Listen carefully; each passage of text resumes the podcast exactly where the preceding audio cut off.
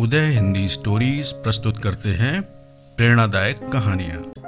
आज हम एक दबंग शेर की कहानी सुनेंगे। एक समय की बात है, जंगल में एक बहुत ही खूंखार शेर रहता था। वो जंगल भी बहुत बड़ा था, उसमें बहुत सारे जानवर रहते थे। शेर जानवरों का शिकार बहुत ही खूंखार तरीके से करता था। एक दिन भालू, लोमड़ी और भेड़िया भी शेर के साथ शिकार करने के लिए निकले। शेर सबसे आगे चल रहा था। थोड़ी दूर पर उसको भैंस दिखाई दी। शेर भाग के गया और उसने भैंस पे अटैक किया और उसको मार डाला।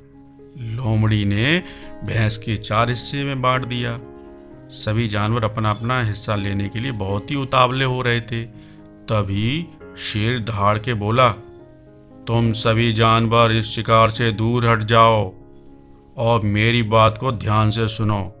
शिकार का पहला हिस्सा मेरा है, क्योंकि शिकार को करने में मैं तुम लोगों का सहयोगी था। शेर यहीं पर नहीं रुका।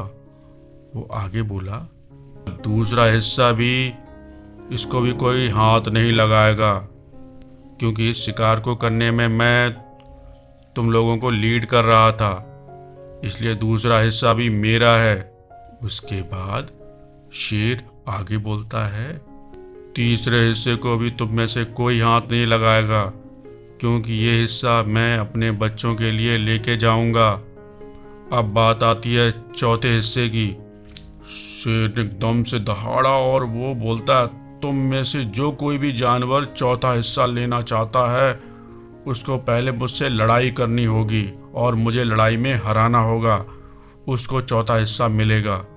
सभी जानवरों ने चारों हिस्से शेर को दे दिया और वहाँ से चुपचाप नौ दो ग्यारह हो गए। आइए मेरे नन्हे दोस्तों, जानते हैं इस कहानी से हमें क्या सीख मिलती है, जिसकी लाठी, उसकी भैंस। उदय हिंदी स्टोरीज, आपका अपना रेडियो स्टेशन।